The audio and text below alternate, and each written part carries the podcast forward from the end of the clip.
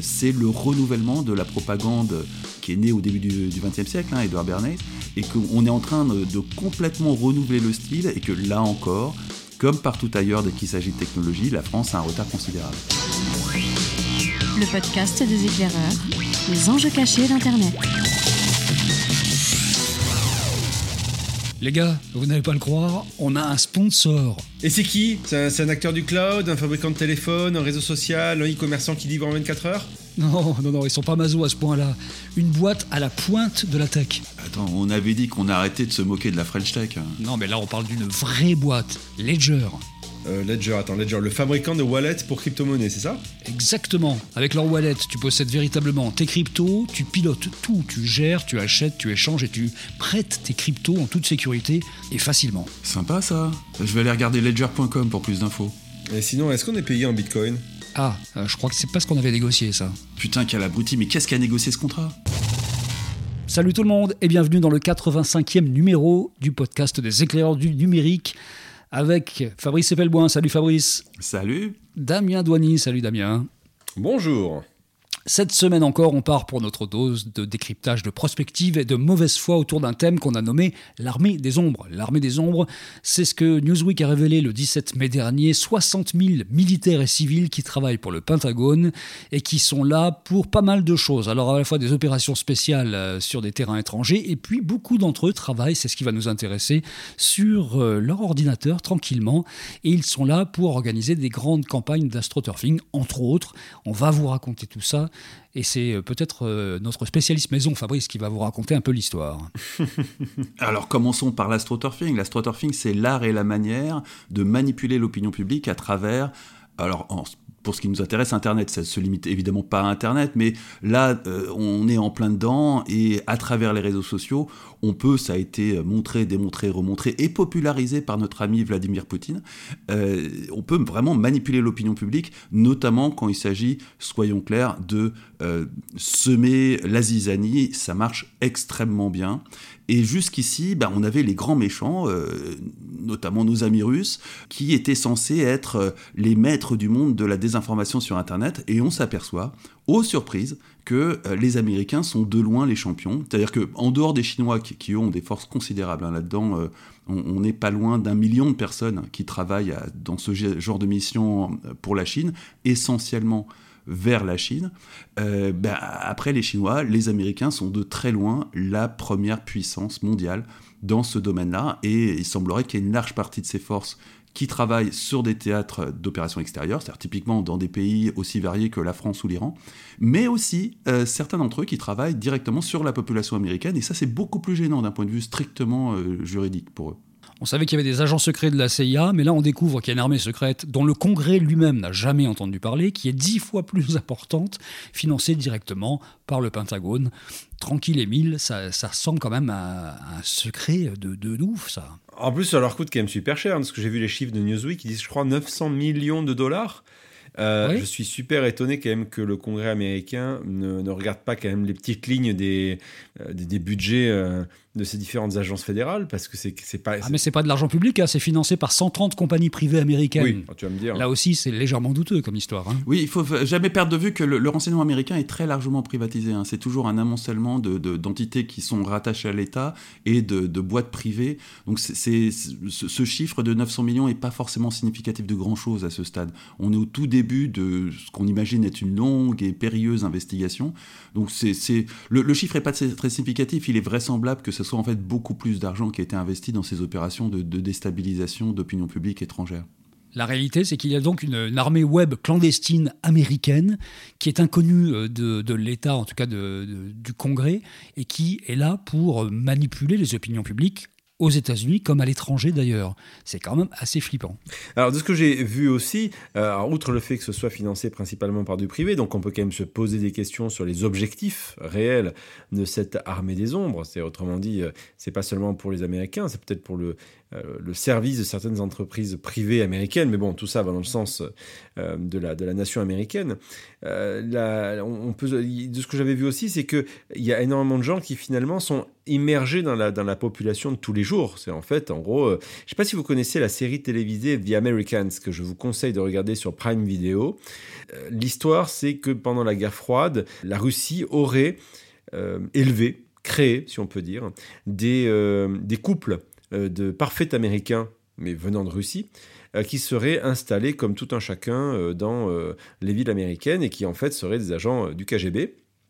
Mais personne ne le sait, ce sont des bons Américains qui travaillent, qui vivent et qui ont construit une famille là-bas. Des légendes, quoi. Voilà. Et quand j'ai lu cette histoire d'Armée des Ombres, mais ça m'a furieusement fait penser à The Americans, mais dans le sens inverse. Autrement dit, de ce que j'en ai lu, euh, de ce qu'en dit Newsweek, euh, ce sont des personnes qui sont établies dans plusieurs pays, qui vivent, qui d'ailleurs, une grosse partie de la, de la somme des 900 millions sert à faire vivre leur légende, donc faire vivre la couverture. C'est assez délirant quand même. C'est ça qui est assez drôle au final, c'est que ça fait depuis l'élection de Donald Trump que euh, toute cette dimension propre à Internet de l'astroturfing ne relève plus de la théorie du complot, hein, parce que euh, rappelons quand même que la, première investigation qui a eu lieu en France hein, au sujet d'astroturfing concernait des opérations, là encore, de l'armée américaine en Libye en 2010, et que l'investigation a été publiée chez nos amis de Reflet en 2011. Mais à l'époque, c'était une théorie conspi. Euh, c'est devenu une réalité à partir du moment où Vladimir Poutine euh, s'est fait griller à faire exactement la même chose sur le territoire américain à l'occasion de l'élection de Donald Trump. Et là, maintenant, on s'aperçoit que les Américains sont de loin bien supérieurs aux Russes. Hein. Les, Russes, c'est une armée de quelques centaines d'individus, euh, au mieux quelques milliers. Là, on parle de quelques dizaines de milliers et on, va avoir les pires difficultés à euh, équilibrer euh, la critique de ce type d'activité entre euh, des vilains russes et des gentils américains. et surtout, ça va être très compliqué de savoir qui influence quoi et comment sur notre territoire français. Parce que c'est évident, surtout à la veille d'une élection présidentielle, qu'on va y avoir droit en France. Il n'y a aucun doute là-dessus. Il faut savoir que sur les 60 000 militaires et civils qui sont là, il y a des forces d'opération spéciales pour la moitié à peu près qui sont sur les différents terrains, alors plutôt les terrains chauds de la planète. Il y a euh, beaucoup, beaucoup de légendes, donc de gens qui sont là simplement pour être activés à un instant donné sur une action, qui peuvent éventuellement aussi intervenir sur cette armée web clandestine, donc, qui vient faire de, l'astroturfing à des moments. Et ce qu'on découvre dans l'article, c'est qu'en fait, il y a vraiment des techniques de, de fous qui échappent à tout contrôle de l'État américain, qui permettent directement par exemple, de modifier les bases de données de l'immigration des douanes américaines, des fausses mains, des faux visages, un registre super secret de fausses identités. Bref, ces gens-là naviguent complètement euh, au travers du système américain en toute illégalité et c'est tranquille, ça passe quoi. Mais il n'y a pas qu'aux États-Unis que ça se passe apparemment. Enfin, ça se passe, ça se passe. Euh, pour l'instant, le, Congrès va vraisemblablement se saisir du dossier parce que rappelons-le, visiblement, il y a une partie de ces forces-là qui travaillent à euh, influencer l'opinion publique américaine et là, euh, ça rigole plus du tout. Autant les Américains, quand il s'agit de faire des trucs à l'étranger, ils ont tendance à ne pas être très regardants, autant quand il s'agit de manipuler leur propre opinion publique, il y, a de bonnes chances que ça donne lieu à des commissions d'investigation et à une multitude d'enquêtes, parce que là, là-dessus, euh, les États-Unis, ça reste une démocratie, ils ne plaisantent pas du tout avec ce genre de choses. Donc je pense qu'on va, dans la presse américaine bien sûr, à nouveau entendre régulièrement parler de cette affaire. Donc toi, ton feeling, c'est plutôt qu'à l'intérieur des États-Unis, ça s'auto-régulera un tout petit peu parce qu'il y a une démocratie qui est quand même relativement active, mais que dans d'autres pays, évidemment, ça peut faire des dégâts impressionnants. Certains pays qui sont en guerre ou en situation de, conflit, et puis euh, l'Europe aussi, qui est le terrain de jeu de tout le monde en ce moment. Bah, rappelez-vous, la, NSA, quand le, Snowden a, fait péter euh, l'affaire des écoutes de la NSA, les Américains n'étaient pas particulièrement choqués que les États-Unis écoutent la Terre entière. Par contre, le fait qu'on écoute des citoyens américains les avait profondément choqués, et il y a de quoi, c'est en violation complète de la Constitution américaine. Alors, je ne maîtrise pas suffisamment la Constitution américaine pour euh, pointer du doigt euh, ce qui permettrait d'incriminer ces activités-là d'anticonstitutionnel, mais ça serait très étonnant que les politiques américains ne se saisissent pas de cette affaire et ne demandent pas des comptes à Pentagone. Parce que vraiment, là, on est sur une démocratie qui est en train de s'auto-digérer, de s'auto-manger, et pour le coup, les Américains vont quand même euh, pas se laisser tuer comme ça. On avait parlé il y a, dans un podcast précédent de la France qui commence à réaliser qu'il faut peut-être surveiller un petit peu ce qui se passe sur les réseaux sociaux et ce qui se dit sur le gouvernement et puis sur toutes les actions euh, publiques. Est-ce que, à un moment précis, c'est ce genre d'information qui peut leur mettre la puce à l'oreille et se dire oula, on peut être victime, notamment pour les élections de 2022, d'astroturfing euh, vraiment de masse et euh, on pourrait avoir des élections qui partent un petit peu en vrille. Est-ce que c'est ton avis ça? Il n'y a, aucun doute qu'il va y avoir de l'astroturfing dans tous les sens euh, à l'occasion de, cette élection présidentielle. Aussi bien de la part d'entités françaises, hein, je pense notamment aux partis politiques qui ont chacun leurs petites armées de trolls, que de la part d'entités étrangères, que ce soit Vladimir Poutine, Joe Biden, euh, Israël qui est très fort dans ce domaine-là, les Anglais qui sont très en avance aussi, tout le monde va s'y mettre parce qu'il y a des enjeux géopolitiques, politiques, économiques tellement phénoménaux autour de la France qui restent malgré tout petite grande puissance, euh, que ça, paraît invraisemblable qu'on n'y ait pas droit. Le problème de cette agence que l'État a mis en place pour lutter contre la désinformation, c'est que forcément, elle va avoir beaucoup de mal à pointer du doigt les méchants américains. Donc on, risque d'entendre parler euh, de choses qui seront attribuées à la Russie. Euh, on va évidemment avoir le coup classique, parce que c'est un domaine très inspiré du hacking, de la fausse attribution, de semer des fausses pistes de façon à faire pointer du doigt le voisin. ça va être très rigolo à observer. Est-ce qu'on peut imaginer une seule seconde que si on prend les deux grandes puissances dont on parle qui entourent l'Europe, à droite euh, la Russie et à gauche les États-Unis, ils aient chacun d'une certaine façon leur candidat dans ce qu'on nous présente comme étant la finale attendue des présidentielles et que chacun fasse ses opérations d'astroturfing pour l'un ou pour l'autre Est-ce que ça peut marcher comme ça? Oui, ça, ça, fait peu de doute. Il y, y, a de fortes chances. Enfin, Vladimir, il aime bien Marine. Parce que euh, les liaisons de Poutine avec Marine sont pas. Euh, Marine, j'aime pas dire son prénom. Euh, Marine Le Pen, on va dire comme ça, sont pas très, sont pas très lointaines. Et de l'autre côté, on a bien vu et on en a beaucoup parlé que quand il s'agit de défendre les intérêts américains, Macron n'est pas le dernier en général. Ah bah très clairement, on va pas penser à une pensée pour Alstom. et ce qui est évident, c'est que on peut tout à fait imaginer de l'astroturfing et avec chaque, on va dire chaque camp qui a, qui a son candidat et puis au milieu l'Europe qui connaît d'habitude et le terrain des opérations.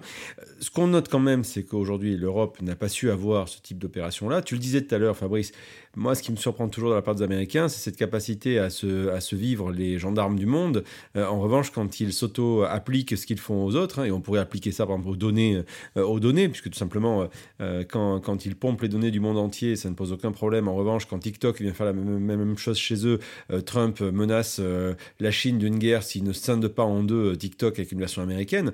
je suis toujours étonné et assez fasciné par cette capacité à, à, faire ce que je dis, je ne fais pas ce que je fais. Oui, soyons honnêtes, hein, on fait la même chose. Hein. Euh, pas sur ce domaine-là de l'astroturfing, sur lequel on a un retard considérable, mais sur plein d'autres domaines. Je pense typiquement aux, écoutes de la NSA qui ont été à nouveau révélées la semaine dernière à travers le Danemark.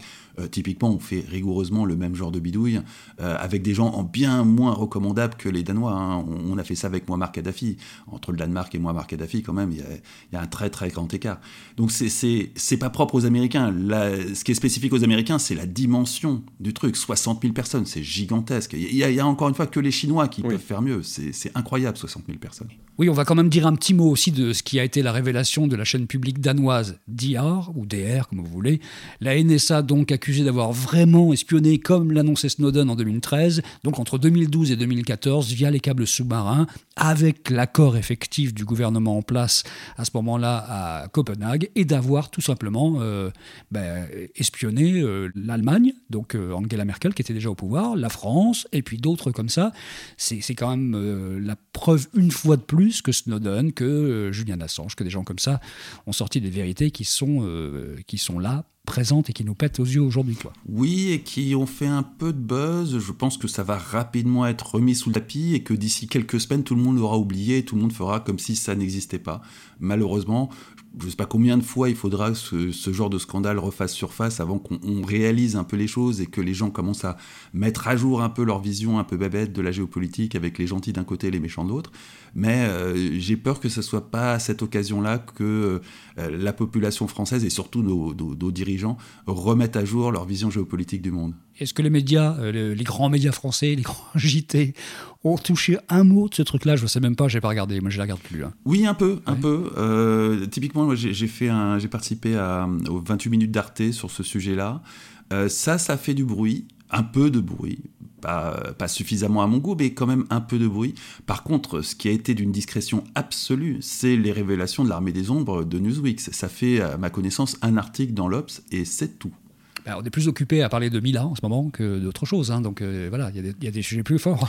Oui, enfin, il y, a des sujets, puis c'est toujours pareil, euh, l'appétence euh, des. Enfin, en France, l'aspect technologique dans les médias grand, grand public, c'est toujours vu comme, encore aujourd'hui, comme très souvent des trucs de geek. Hein. Donc c'est c'est la presse spécialisée qui va s'en occuper, mais c'est pas le Figaro ou, Le Monde. moi, ça me surprend toujours et ça montre juste euh, on va dire, la, propension euh, des, journalistes généralistes à considérer la technologie non pas comme un objet de geek, mais quelque chose qui peut impacter notre vie de tous les jours. Et au-delà du sujet geek, il y a aussi le sujet qui dérange, hein, au sens où si on commence à regarder l'armée des ombres américaine en face, on est obligé de repenser la façon dont on voit le monde. Et, et ça, c'est pas des sujets que la presse mainstream apprécie particulièrement. Donc en général, on fait le dos rond et puis on, laisse passer l'info et on recommence comme si rien ne s'était passé. Ce qui, dans ce cas de figure, risque de nous péter à la gueule, pardonnez-moi l'expression, de façon extrêmement violente, tôt ou tard. On a appelé cet épisode L'armée des ombres. Évidemment, c'est sans rapport avec le fameux film L'armée des ombres qui a été la résistance française à ce moment-là. Là, on est un tout petit peu loin de la résistance à quoi que ce soit. On est plutôt dans la collaboration que dans la résistance. Mais euh, voilà, on assume d'avoir euh, choisi ce titre-là qui correspond quand même à ce qu'on a découvert avec cet article du Newsweek. Un dernier mot sur cette histoire. Donc, vous pensez que de toute façon, ça passera à la trappe et que dans un mois, on aura trouvé un autre sujet pour euh, nous occuper dans les médias? Je, pense que ça va réapparaître, pas dans un mois, ça, va réapparaître à l'occasion euh, d'une grosse affaire de manipulation de l'opinion publique où on s'apercevrait que les Américains sont au milieu. Euh, idéalement, évidemment, en France, mais ça pourrait être n'importe où. Ils sont vraiment implantés dans une myriade de pays, mais ça, va revenir pas tout de suite, mais ça va revenir et euh, petit à petit, on va s'apercevoir que c'est le renouvellement de la propagande qui, est né au début du XXe siècle, hein, Edward Bernays, et qu'on est en train de, complètement renouveler le style, et que là encore, comme partout ailleurs dès qu'il s'agit de technologie, la France a un retard considérable.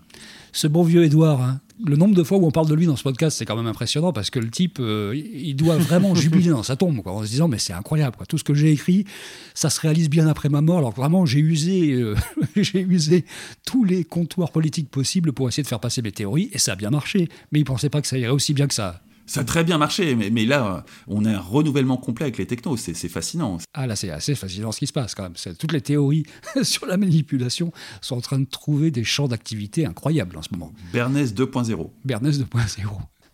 Bon, eh ben, j'ai l'impression qu'on va avoir l'occasion de rediscuter de ce genre de trucs dans un podcast très très prochain. Et on se retrouve donc la semaine prochaine. Salut les gars. Salut. À la semaine prochaine.